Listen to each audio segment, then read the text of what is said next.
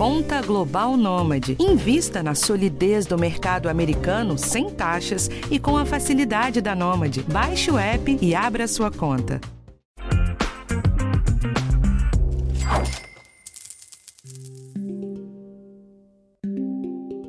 Uma pesquisa recente do Serasa sobre cartões de crédito repercutiu bastante por causa de uma descoberta. 47% dos brasileiros têm ao menos 4 cartões de crédito. E apesar de essa ser uma ferramenta bem importante do consumo na economia brasileira, essa coleção de cartões na carteira é um prato cheio para desorganização financeira. O episódio de hoje te ensina a não cair em tentação. Eu sou Rafael Martins e esse é o podcast Educação Financeira do G1. Ter um bom cartão de crédito é uma vontade de qualquer um, né? Um bom limite, acumular pontos, tudo aquilo. Mas tem tanto risco envolvido numa gestão ruim das contas passadas do cartão que daria para fazer uma série de episódios por aqui. Mas hoje eu vou falar do básico. Não errar no momento que o aperto financeiro deixa o exagero mais tentador. Você já deve saber, mas eu reforço aqui. O cartão de crédito é a principal fonte de endividamento do brasileiro e também tem os juros mais altos do mercado. Essa combinação é um perigo enorme, e o que a pesquisa do Serasa comprova, basicamente, é que metade dos consumidores tem acesso fácil a um crédito caro e com um limite bem acima da renda que possui. Dá para visualizar o problema, né? Para você não cair nessa armadilha, eu conversei com duas especialistas essa semana. Uma é a Flávia Cosma, que é gerente de parcerias do Serasa, e eu falei também com a professora de finanças Rogiene Santos, da FGV. Anota as dicas aí que tem bastante coisa útil. Flávia, o resultado da pesquisa trouxe alguma coisa nova, alguma surpresa? Uh, eu não vou dizer que foi uma surpresa, mas a gente entende que foi uma mudança de hábito que a gente verificou nessa pesquisa, que foi essa questão das pessoas terem mais do que quatro cartões, né? Do que quase 50% da população ter mais do que quatro cartões. A gente já tinha feito pesquisas prévias é, com outros públicos, é claro, né? Não é o mesmo público, mas nessas pesquisas tinha um apontamento de pessoas terem no máximo três cartões. Você tem os extremos, pessoas que têm cinco, tem seis, tem, mas tem gente que tem menos. E esse número é, mostrou, chamou muito a atenção da gente porque parece que talvez seja uma adequação aí da realidade pro, pro que está acontecendo né, no mercado, com a pandemia, tudo. Mas o que isso significa? Quais são os recados que os dados mostram pra gente? Obviamente, o primeiro recado é preocupação, né? O cartão de crédito hoje é um dos maiores sinônimos aí de dívida, né? O que está acontecendo no mercado que faz é, um pouco de sentido para as pessoas terem quatro, mais de quatro cartões? Primeiro, a gente sabe que, bom, desemprego, né? A gente teve e muitas pessoas aí tiveram que ser empreendedoras, né? Tiveram que sair, né? Mudar daquilo que elas estavam querendo mesmo e do que elas tinham, desculpa, como, como previsão e uh, esses quatro cartões eles representam uma busca por crédito muito grande, né? A inadimplência ela tem aumentado. Então hoje, nesse momento do Brasil, a gente está com um dos maiores picos que o Brasil já teve de número de inadimplentes. E com a inadimplência aumentando, a gente tem que os outros tipos de crédito eles estão ficando cada vez mais difíceis para a população geral. E aí o cartão de crédito ele é um produto que também está caindo a taxa de aprovação, mas ele é mais fácil de ser aprovado. Então, sendo mais fácil, a gente entende que é aquele capital que a pessoa ali precisa para ela manter a vida dela girando. É aí que eu queria chegar. Mesmo numa dificuldade financeira, a pessoa precisa ter bastante cuidado com tantos cartões no bolso, né? O que, que você recomenda? O que, que é fazer um bom uso do cartão, especialmente nessa época de inflação em alta? Olha, eu acho que o melhor uso é aquele que a pessoa consegue colocar no bolso dela, né? Do tipo, o que faz sentido no bolso dela. O que a gente viu também em outra pesquisa que a gente fez aqui, que os gastos com alimentação padrão supermercado, elas, eles estão aumentando devido à inflação, né? E todo o cenário que a gente está vivendo aí macroeconômico. Então, consequentemente, as pessoas acabam levando o gasto por cartão de crédito também, porque é a grana que ela tem ali para poder fazer o pagamento. Então, é, ao mesmo tempo que a gente sabe que as compras, elas às vezes é a única forma que ela tem de comprar, ela tem que fazer análise se cabe no bolso dela. Anotar esses gastos, porque no mês que vem essa conta vai chegar, né? E aí, se você perder esse cartão, você perde também esse capital de giro que você tem para fazer as compras. Então não tem é, número mágico, né? Não tem nada mágico. Tem o controle que você vai ter aí da sua vida financeira. Mas existem tipos de gastos que são mais adequados, outros que são mais proibitivos. Você mencionou o supermercado, por exemplo. Eu acho que o adequado é aquele que você faz que cabe no seu bolso. Mas assim, o cartão de crédito ele pode ser um formato de você conseguir fazer aquela compra que você não conseguiria para parcelar, por exemplo, poxa, eu preciso de uma geladeira agora, que é um item super importante. Vou parcelar essa geladeira e aí eu consigo fazer ela caber aí nas minhas contas mensais. Olha, esse mês eu tive um gasto acima do que eu tô acostumado, vou ter que passar as compras do cartão do, do supermercado no cartão esse mês. Vale a pena? Vale a pena. Poxa, você não tem. E você sabe que mês que vem você vai conseguir colocar isso em ordem. Então, é, é muito. Acho que o importante é o que não comprar, né? Compras de impulso. Que isso que as pessoas acabam fazendo, né? Ah, eu tô na loja, tem aquele cartão maravilhoso da loja que me dá recomendações aqui, né, tal. Ah, vou fazer o cartão, já vou comprar um monte de roupa, e isso a gente recomenda não fazer, porque é a compra do impulso, tem que ser planejado e tá organizado. Eu volto já com a conversa com Rogiene Santos.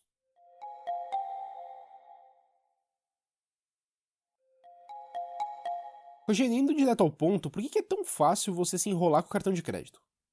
A primeira experiência que eu tive com educação financeira foi em 2016. Um grupo de médicos residentes me procuraram para saber como resolver a vida deles financeiramente. E aí, ali eu comecei a perceber algumas coisas interessantes, porque o cartão de crédito ele é um gasto invisível, digamos assim, porque você não sente saindo do seu bolso, você não toca nele. Então, o por exemplo, que eu vi nesse grupo de pessoas, é, vamos supor que o salário médio era 10 mil reais. Juntando todos os cartões de crédito, chegava a 50 mil de crédito, sendo que o salário dele era 10 mil.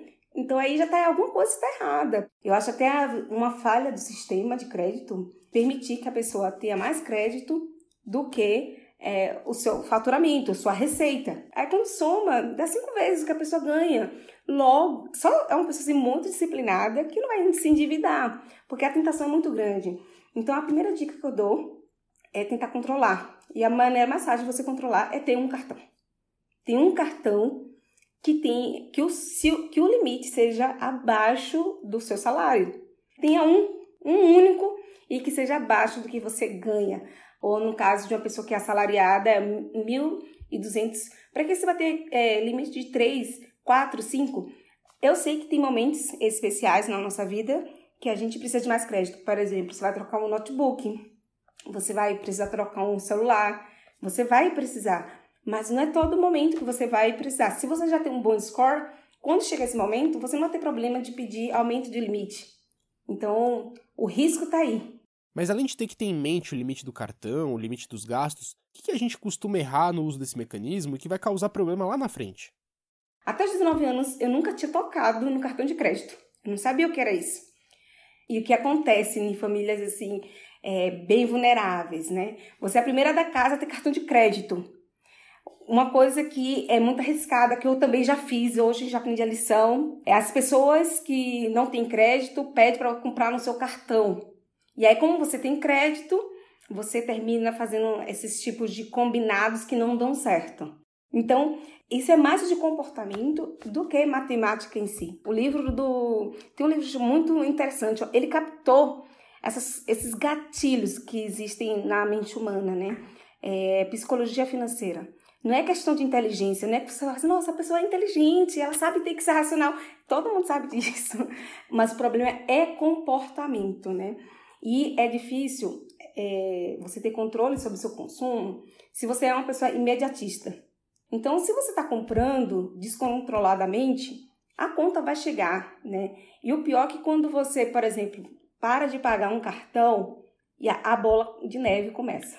Se você não compra de forma planejada, você vai pagar mais caro, você vai ter descontrole. Hoje, se eu comprar um Trident, eu lanço no meu controle financeiro, eu já sei quanto que vai vir na minha fatura do cartão. Se vier um centavo a mais, eu vou ligar questionando, mas a maioria das pessoas não sabe. Não tem esse controle, é totalmente descontrolado. E assim, eu falo que uma pessoa endividada, ela não tem paz.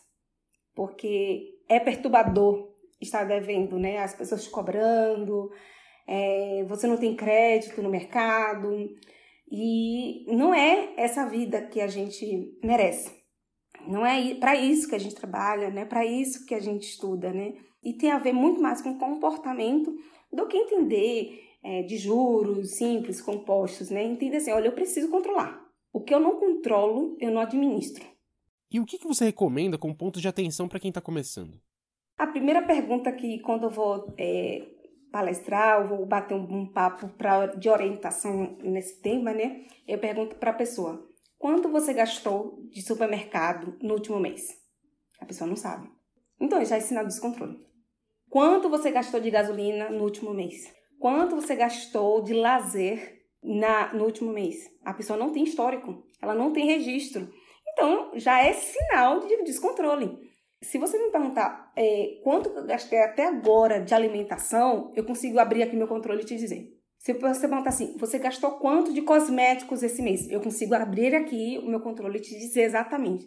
Porque pensa assim que se você não tem dados, você não sabe onde cortar. Quando eu tenho lá o, o meu registro de todos os meus custos, se der um aperto, sei lá, eu for demitida, eu já sei, olha, isso aqui corta, corta, corta, isso reduz, reduz, reduz, reduz, pá, isso aqui não tem jeito. Então, assim, você tem que saber onde você está tá pisando, saber quais custos você consegue reduzir. E eu consigo separar isso no meu controle. E, e não esperar ficar em estado assim, que eu falo UTI, né? Por exemplo, houve um desemprego na família, agora só vai ter uma renda tem que rever escola das crianças, curso das crianças, entretenimento, lazer, que tudo que não for essencial precisa ser revisto, precisa ser reanalisado. Estou falando, é para cortar? Eu não estou falando para cortar necessariamente, mas tem que ser revisto, reavaliado, porque quanto maior a bola de neve, maior o seu problema para você resolver. E o que, que você diria para quem está ouvindo a gente aqui e já identificou sintomas de descontrole financeiro? Eu imagino que nem todo mundo que está nos ouvindo aqui é expert é, em Excel. Mas pensa assim, joga no Google. Planilha, orçamento familiar. Vai vir várias planilhas. Umas mais complexas, outras mais simples. Tem que ser uma coisa que você consiga inserir na sua rotina. Então, por exemplo, eu tenho a mania do seguinte, né? Por exemplo, eu tô aqui, eu vou sair ali, vou tomar um sorvete. Acho em casa, eu tenho um compromisso comigo mesma.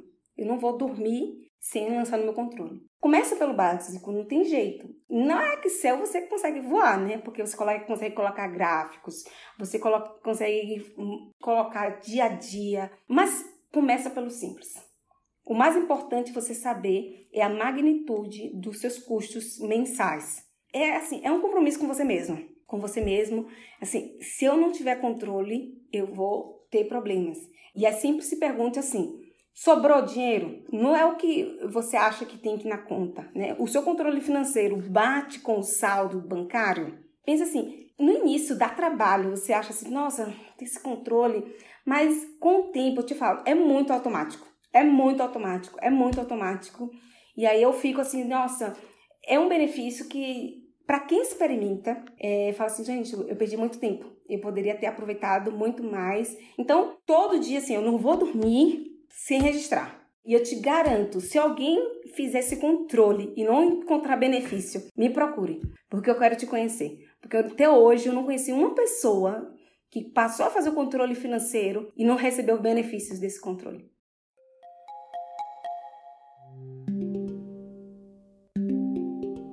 Bom, gente, então esse foi o episódio de hoje e eu agradeço aqui a Flávia e a Rogiene pela ajuda e te lembro que na semana que vem tem um tema diferente aqui para você. O podcast Educação Financeira está disponível no G1, no Globoplay ou na sua plataforma de áudio preferida. Então não deixa de seguir o podcast no Spotify ou na Amazon, de assinar no Apple Podcasts, de se inscrever no Google Podcasts ou no Castbox, ou então de favoritar a gente na Deezer. Assim você recebe uma notificação sempre que o novo conteúdo estiver disponível por aqui. E não deixa de avaliar o podcast também na sua plataforma preferida. Eu sou o Rafael Martins, eu assino o roteiro desse episódio e a edição do Gabriel de Campos. Um abraço para você e até a próxima.